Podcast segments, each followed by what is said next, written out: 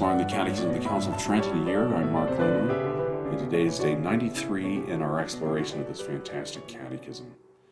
Today we are going to continue our discussion of the sacrament of matrimony. In day 92, we began our discussion of marriage as being an institution of nature. Natural law has um, provided for the propagation of the human species by this institution of marriage which we defined as a stable union between one man and one woman by mutual consent for the sake of children. We noted that that's a wonderful definition because it follows the four causes of Aristotle the formal cause being a stable union, the, the material cause between one man and one, one woman, the efficient or agent cause by mutual consent, and then the final cause for the sake of children. Uh, but today we are going to continue reading from the Catechism under the subheading Marriage Considered as a Sacrament. So let us begin reading there, page 315 in my text. It will now be necessary to explain that matrimony is far superior in its sacramental aspect and aims at an incomparably higher end. For as marriage as a natural union was instituted from the beginning to propagate the human race, so was the sacramental dignity subsequently conferred upon it, in order that a people might be begotten and brought up for the service and worship of the true God and of Christ our Savior. And so we already know there that just as the natural end of marriage is the propagation of the human race, so in the church that God established, there needs to be some kind of institution to fill up the church of God. And so we can see that uh, God Christ Himself raised this natural thing um, with a natural end to a, to a supernatural purpose. We continue. Thus, when Christ our Lord wished to give a sign of the intimate union that exists between Him and His church, and of His immense love for us, He chose especially the sacred union of man and wife. That this sign was a most appropriate one will readily appear from the fact that of all human relations there is none that binds so closely as the marriage tie, and from the fact that husband and wife are bound to one another by the bonds of the greatest affection and love. Hence it is that Holy Writ so frequently represents to us the divine union of Christ and the Church under the figure of marriage. That matrimony is a sacrament, the Church, following the authority of the Apostle, has always held to be certain and incontestable. In his epistle to the Ephesians, he writes Men should love their wives as their own bodies. He that loveth his wife loveth himself. For no man ever hateth his own flesh, but nourisheth it and cherisheth it, as also Christ does the church. For we are members of his body, of his flesh, and of his bones. For this cause shall a man leave his father and mother, and shall adhere to his wife, and they shall be two in one flesh. This is a great sacrament, but I speak in Christ and in the church. And that, of course, is St. Paul in his letter to the Ephesians, chapter 5. Now, his expression, this is a great sacrament, undoubtedly refers to matrimony, and must be taken to mean that the union of man and wife, which, is, which has God for its author, is a sacrament. That is, a sacred sign of that most holy union that binds Christ our Lord to his church. And we remember that uh, St. Thomas and the Catechism have given us this definition of a sacrament from, from St. Augustine, uh, a sign of a sacred thing. And so here, marriage, the bond between the, the man and his wife, are a sign of the sacred union between Christ and his church. So that clearly meets the definition of sacrament. That this is the true and proper meaning of the Apostles' words is shown by the ancient Holy Fathers who have interpreted them, and by the explanation furnished by the Council of Trent.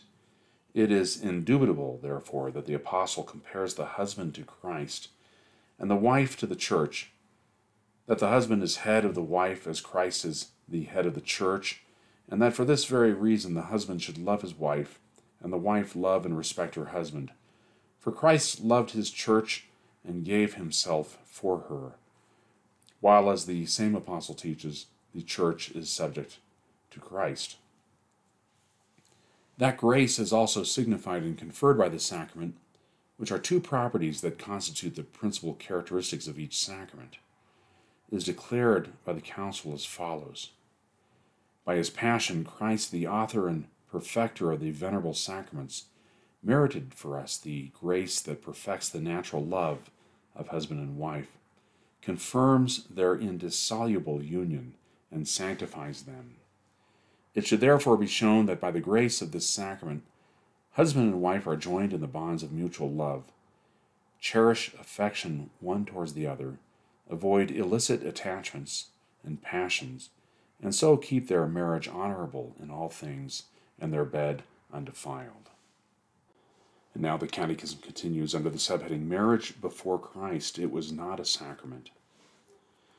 How much the sacrament of matrimony is superior to the marriages made both previous to and under the Mosaic law may be judged from the fact that though the Gentiles themselves were convinced there was something divine in marriage, and for that reason regarded promiscuous intercourse as contrary to the law of nature, while they also considered fornication, adultery, and other kinds of impurity to be punishable offenses. Yet their marriages never had any sacramental value.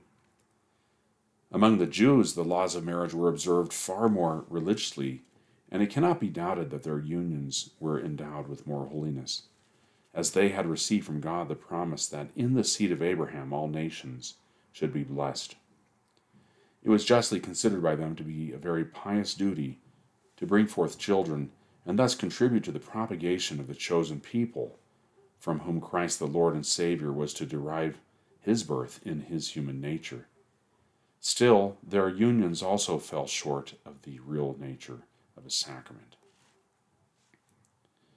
We have the subheading Before Christ, marriage had fallen from its primitive unity and indissolubility. It should be added that if we consider the law of nature after the fall and the law of Moses, we shall easily see that marriage had fallen from its original honor and purity.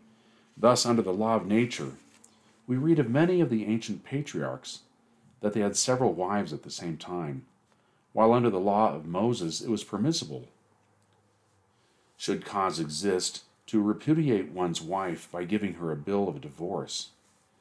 Both these concessions have been suppressed by the law of the gospel and marriage has been restored to its original state. Though some of the ancient patriarchs are not to be blamed for having married several wives, since they did not act thus without divine dispensation, yet Christ our Lord has clearly shown that polygamy is not in keeping with the nature of matrimony. These are his words For this cause shall a man leave father and mother, and shall cleave unto his wife, and they shall be two in one flesh. And he adds, Wherefore they are no more two, but one flesh. In these words, he makes it clear that God instituted marriage to be the union of two and only two persons. The same truth he has taught very distinctly in another passage, wherein he says, Whosoever shall put away his wife and marry another committeth adultery against her. And if the wife shall put away her husband and be married to another, she committeth adultery. That's in Mark chapter 10. For if it were lawful for a man to have several wives, there is no reason why he who takes to himself a second wife, along with the wife he already has, should be regarded as more guilty of adultery than if he had dismissed his first wife and taken a second. Hence it is that when an infidel who, following the customs of his country, has married several wives, happens to be converted to the true religion, the church orders him to dismiss all but the first and regard her alone as his true and lawful wife. And now the Catechism continues with the indissolubility of marriage. The self same testimony of Christ our Lord easily proves that the marriage tie cannot be broken by any sort of divorce. For if by a bill of divorce a woman were freed from the law that binds her to her husband, she might marry another husband without being in the least guilty of adultery. Yet our Lord says clearly, Whosoever shall put away his wife and shall marry another committeth adultery. That's in Luke chapter 16. Hence it is plain that the bond of marriage can be dissolved by death alone, as is confirmed by the Apostle when he says, A woman is bound by the law as long as her husband liveth, but if her husband die, she is at liberty. Let her marry whom she will, only in the Lord. And again, To them that are married, not I, but the Lord commandeth, that the wife depart not from her husband, and if she depart, that she remain unmarried to be or be reconciled to her husband. 1 Corinthians chapter 7. To the wife, then, who for a just cause has left her husband, the apostle offers this alternative let her either remain unmarried or be reconciled to her husband. Nor does Holy Church permit husband and wife to separate without weighty reasons. The advantages of indissolubility. Lest, however, the law of matrimony should seem too severe on account of its absolute indissolubility, the advantages of this indissolubility should be pointed out. The first beneficial consequence is that men are given to understand that in entering matrimony, virtue and congeniality of disposition are to be preferred to wealth or beauty, a circumstance that cannot but prove of the very highest advantage to the interest of society at large. In the second place, if marriage could be dissolved by divorce, married persons would hardly ever be without causes of disunion, which would be daily supplied by the old enemy of peace and purity, while, on the contrary, now that the faithful must remember that even though separated as to bed and board, they remain none the less bound by the bond of marriage, with no hope of marrying another. They are by this very fact rendered less prone to strife and discord. And even if it sometimes happens that husband and wife become separated and are unable to bear the want of their partnership any longer, they are easily reconciled by friends and return to their common life. The pastor should not here omit the salutary admission of St. Augustine, who, to convince the faithful that they should not consider it a hardship to receive back the wife they have put away for adultery, provided she repents of her crime, observes, Why should not the Christian husband receive back his wife when the church receives her? And why should not the wife pardon her adulterous but penitent husband when Christ has already pardoned him? True it is that Scripture calls him foolish who keepeth an adulteress, but the meaning refers to her who refuses to repent of her crime and quit the disgraceful course she has entered on. From all this, it will be clear that Christian marriage is far superior in dignity and perfection to that of Gentiles and Jews.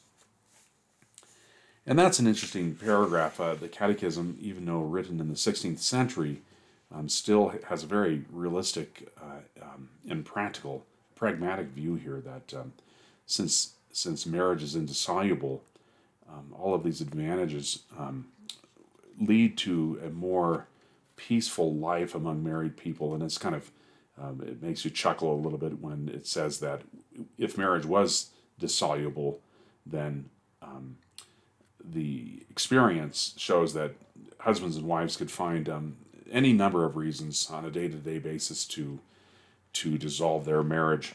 Uh, thankfully, though, it is indissoluble, and so um, I I chuckle at that just because I I certainly wouldn't want my wife to uh, find many reasons to put me away. so now the Catechism continues the three blessings of marriage. The faithful should also be shown that there are three blessings of marriage children, fidelity, and the sacrament. These are blessings which to some degree compensate for the inconveniences referred to by the Apostle in the words, Such shall have tribulation of the flesh. And they lead to this other result that sexual intercourse, which is sinful outside of marriage, is rendered right and honorable. So, first it treats of offspring.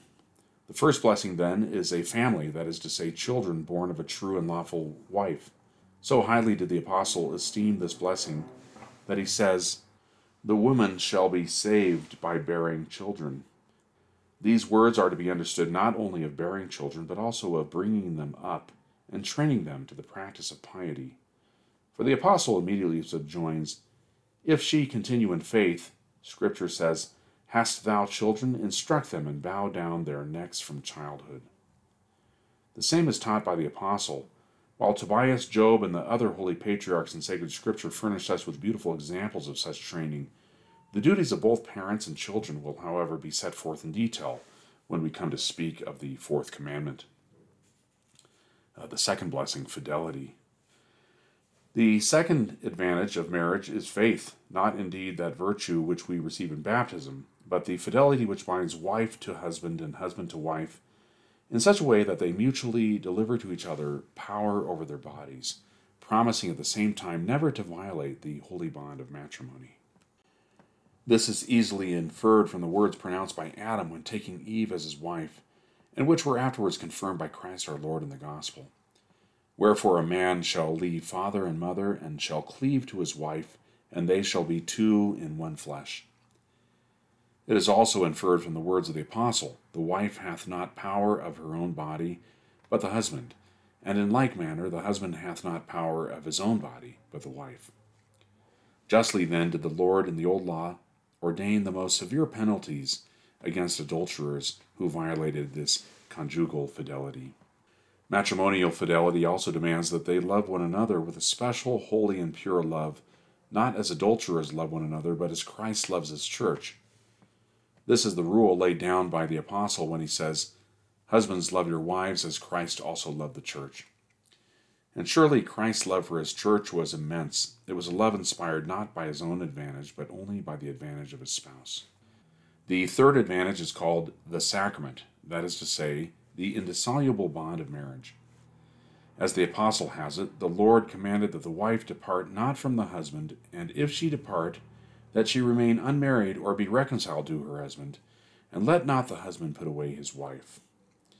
And truly, if marriage as a sacrament represents the union of Christ with his church, it also necessarily follows that just as Christ never separates himself from his church, so in like manner the wife can never be separated from her husband insofar as regards the marriage tie. And so the uh, Catechism, um, that's where that section on the three blessings of marriage ends, namely the offspring, the fidelity, and the sacrament. And it's interesting that um, the Catechism sets forth uh, these three things, following St. Thomas, of course, and this has always been the teaching of the Church, but that the sacrament of matrimony is the sign of Christ's union with the Church. And so, really, the Catechism underscores this idea that if marriage was dissoluble, then what what effect that would have on our understanding of Christ's, um, or we might say, we would lose we would lose this wonderful sign of the union of Christ and His church. It's unthinkable that Christ would abandon His church. Uh, so, so marriage and matrimony is that sign through its indissolubility. It's a powerful sign, as Saint uh, Paul says. This is a great sacrament. So, in our next episode, we'll finish up the sacrament of matrimony. We'll talk about the duties of married people, the duties of a husband, and the duties of a wife, the rite uh, to be observed, impediments to matrimony, and um, the consent of the parents and the use of marriage. And uh, then we'll finish uh, with this, with our seventh and last sacrament. So, thank you for joining me in this episode of Exploring the Catechism of the Council of Trent in a year. I'm Mark Langley, and I look forward to finishing this uh, sacrament up with you in our next episode.